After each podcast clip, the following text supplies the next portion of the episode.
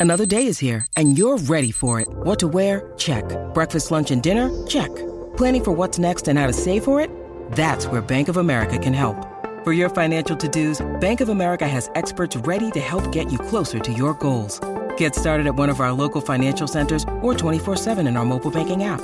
Find a location near you at bankofamerica.com slash talk to us. What would you like the power to do? Mobile banking requires downloading the app and is only available for select devices. Message and data rates may apply. Bank of America and a member FDIC. Great form by you hitting play on this podcast. Now, check out Same Racer, the brand new racing app for same race multi tips. Same Racer. Download from the App Store and Google Play. Powered by Bluebet. Gamble responsibly. Call 1 800 858 858. On SEN SA, you're listening to The SANFL Show. For Host Plus, an industry super fund for all Australians. The Host Plus SANFL League is just warming up. Feeling those game day vibes? Nothing beats it. Yeah, as you heard just before, Host Plus, certainly an industry super fund for all Australians. Miles Pfitzner is in, filling in for Damien, doing a sensational job. Spoke to Matt Doldig just before, the SANFL boss of football. Good fella. Everything's looking very, very good. It was a, certainly a, a, nice round one. Uh, unfortunately, not so much for the Port Adelaide Magpies. They got thrashed uh, by the Crows in the end. The Crows looking very, very good. Our next guest has achieved everything when it comes to SANFL football 198 club games, two state games, three premierships. He's Yes. in the elusive 200 game club. And more importantly, he's a good friend of Miles Pfitzner. Yeah, he was. His name is Jace Poe. he won't say that. How are you, Bodie? How are you, gents? Yeah, look, it's an absolute treat to be on, and unfortunately, it is first time on the show with Miles, but uh, I'm sure, yeah, Hazy, you'll uh, you'll carry the, carry the load this morning. So, a confirmation there. There's a two way friendship here, Bodie. It's not just Fitzy Um, talking you up. It's generally one way. Um, yeah, generally one way, but yeah, look, we'll we'll get through the next five minutes with him on the other end. I'm sure we'll be fine. Mate, a bit of housekeeping as well. We've got you on here as part of the past player segment, but from what we're hearing, you're still in ripping nick. And potentially, I mean, could you still be playing? If Port Adelaide said, look, Oh. we need you to play, can you still play? I think your shoulders are in better nick than mine, Hazy. So if That's it comes good. to it, um, yeah, if it comes to it, you know that they're going to be pretty decimated if you if you're seeing me run out there. Um, yeah, look, I've been doing a little bit, um, but certainly don't have any intentions to pull in the boots uh, at any point at this time. Besides playing C grade with Miles at Pembroke at the appropriate times. That's true. Miles should not be playing football of any level. hey, mate, take us through your role at the uh, Port Adelaide Magpies. Yeah, so uh, fortunate obviously to finish off playing some games down there last year whilst I was um, coaching at Payne. Uh, it sort of led to an opportunity with Jared Cotton heading up to the Gold Coast as that sort of senior assistant coach uh, within the Magpie setup. So nuts and bolts of it are uh, to take trainings for the contracted um, Magpies players and then um, game day, I guess, yeah, help um, Lokes with the midfield and alongside Matt Lobbe, but also then um, code and review the, the games of the contracted players um, weekly. That's pretty well it. So the involvement uh, from the SANFL level, from the AFL level, can you explain to people that sort of within one club the involvement that you have sort of with the AFL midfield coaches and how that sort of works?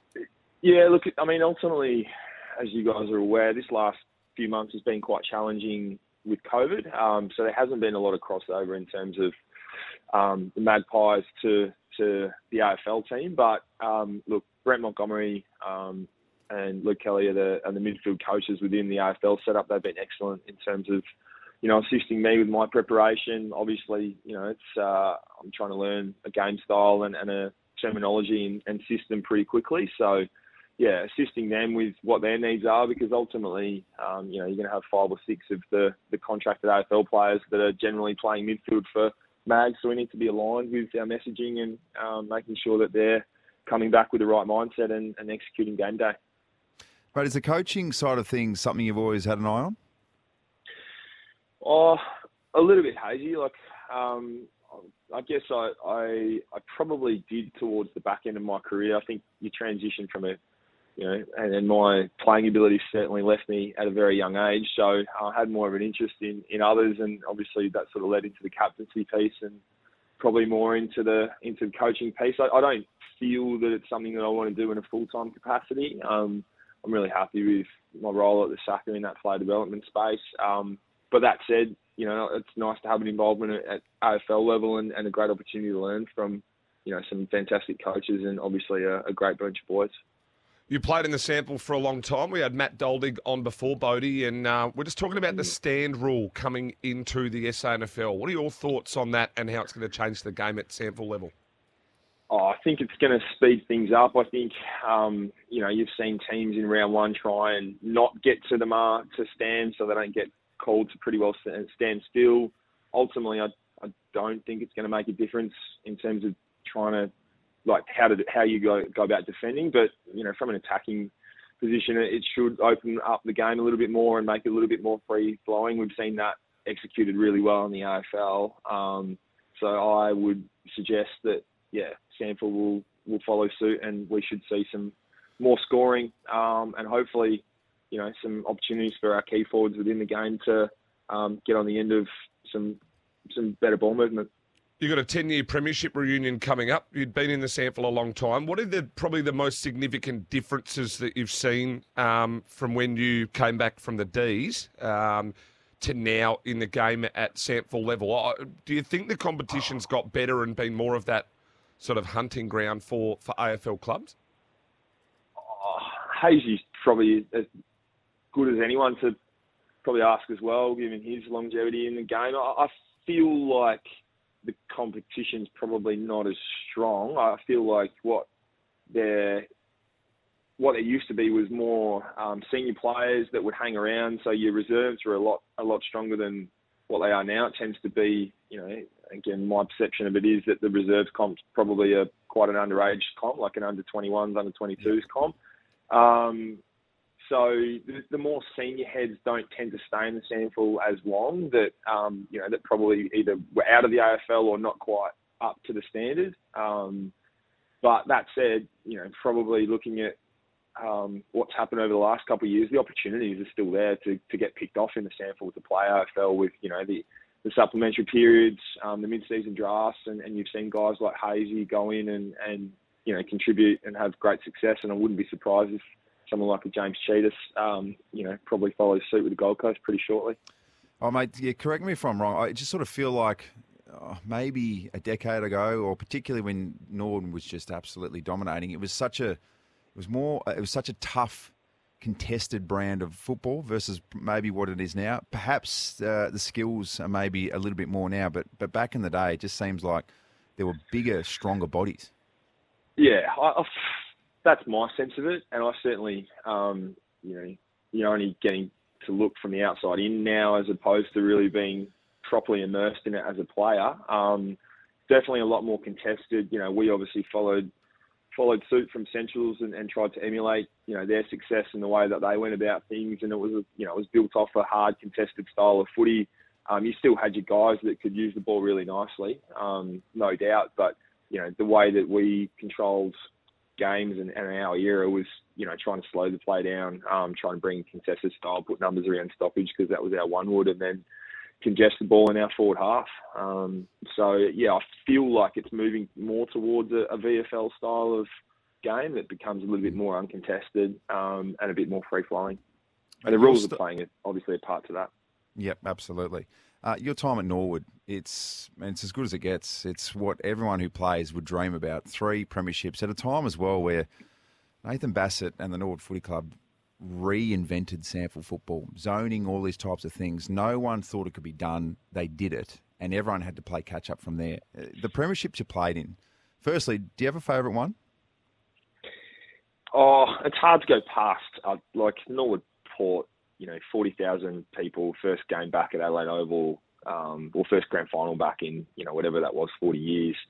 Uh, to be, you know, beating an AFL team, an AFL team that had 18 or 19, you know, listed AFL players, and then Nathan Krakouer and, and Steve Summerton, like it was a pretty, pretty significant deal given that we'd also lost, you know, our, our turnover of players from 2013 was probably up to upwards of 10 plus, you know, Bass left as well. So the significance of that, um, yeah, probably highlight, yeah, Norwood Port, obviously, yeah. So that, that's probably my high, high of the grand finals. Obviously, beating Westies um, and and North were significant as well. Um, but yeah, definitely the Port game. But yeah, I think we look back and go, everything we tried to do was was emulate the success that you know you'd had yourself, Hazy, at Centrals, and I know that there was a few of us that really drove that. You know, we hated losing to you guys, and, and we wanted to make sure that the changing of the guard was was built on you know playing a tough contested style of footy, and and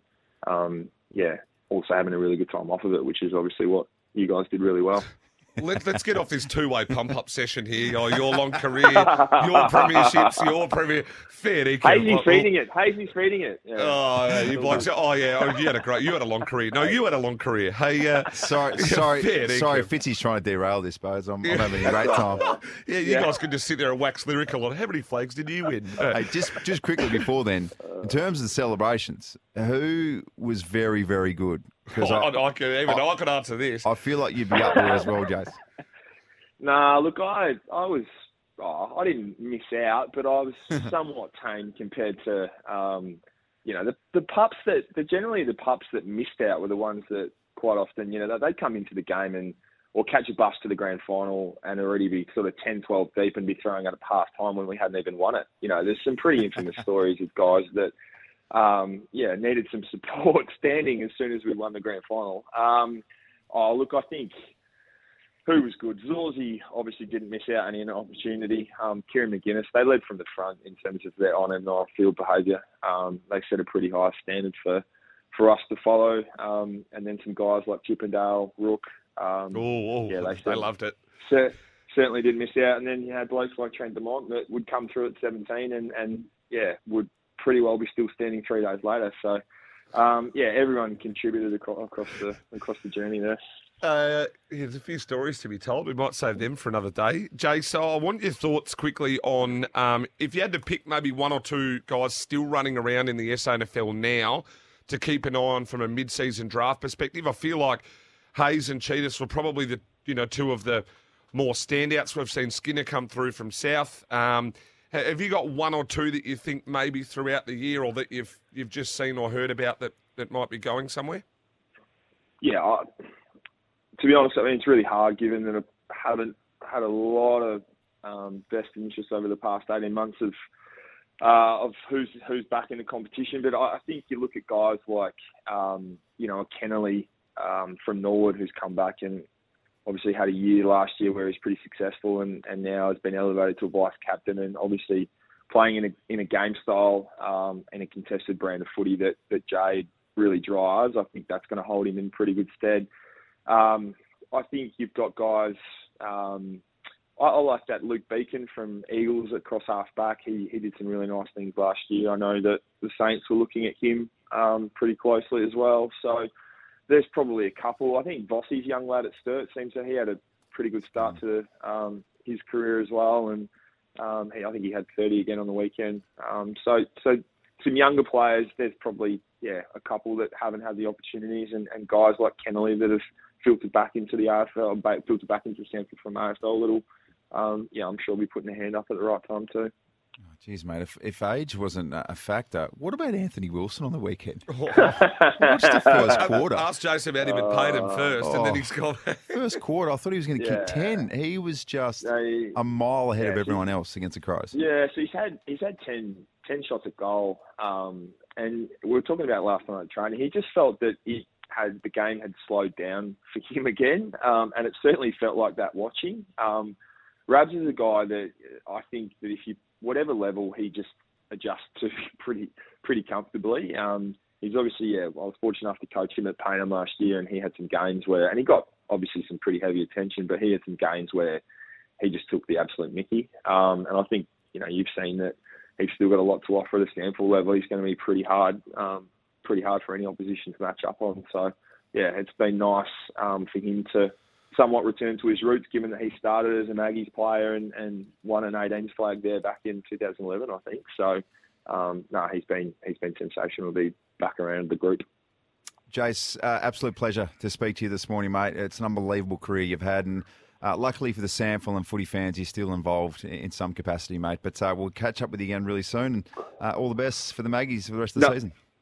Appreciate that, gents. Good luck and good luck Thanks, getting through the next 30 minutes with Miles, Hazy. Oh, fair dinkum.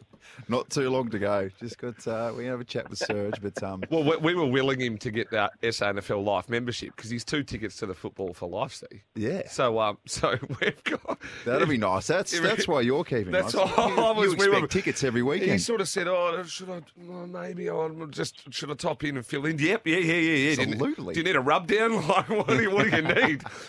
we'll you up, get you in the get you in the ice bath. Oh, there you go. No, it was 200 games, so he's uh, had such a phenomenal career. Three-time premiership player, as we know. Uh, really good to speak to Jace Bode this morning. Uh, we're going to speak to the North Adelaide coach, Jacob Surjan. Really, really nice win over the Eagles to kick off round one for Surge. Another good fella. Another good fella, Serge. Very good fella. So we'll catch up with him. Um, we are, of course, doing it thanks to Host Plus. The Host Plus SANFL League is just warming up, so if you're feeling those game day vibes, nothing beats it. Get around it. This is the SANFL Show. Life's busy. Take this deck. There's heaps to do on it, like um, polishing off this wine. That's tough.